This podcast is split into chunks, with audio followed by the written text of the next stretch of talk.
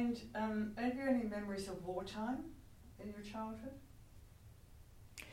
Well, I wasn't actually a child, at least I didn't think I was. Uh, uh, I was um, uh, 13, 14, 15. Uh, I was, in fact, 17 when the, when the war finished. Uh, uh, yeah, plenty of memories. I, um, they were difficult days, uh, not in the context necessarily of sailing, because although, as you know, the club was taken over by, by the Navy for the Naval Auxiliary Patrol, and we were still able to, we juniors were still able to sail. There was very little senior activity because the seniors naturally were mostly involved with the with the services and the war effort one way or another.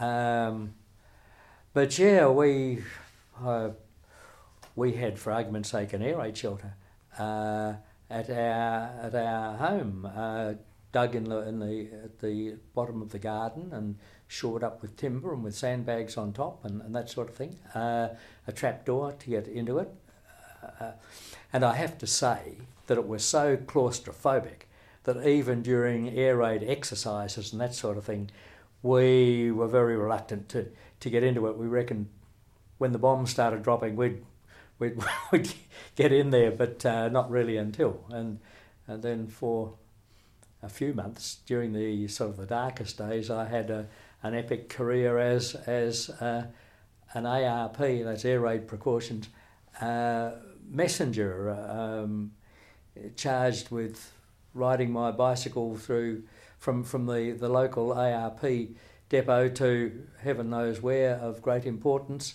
uh, carrying messages in the event that the, the uh, power system and telephones and things had, had failed. Uh, it, it, was, um, it was an interesting few months.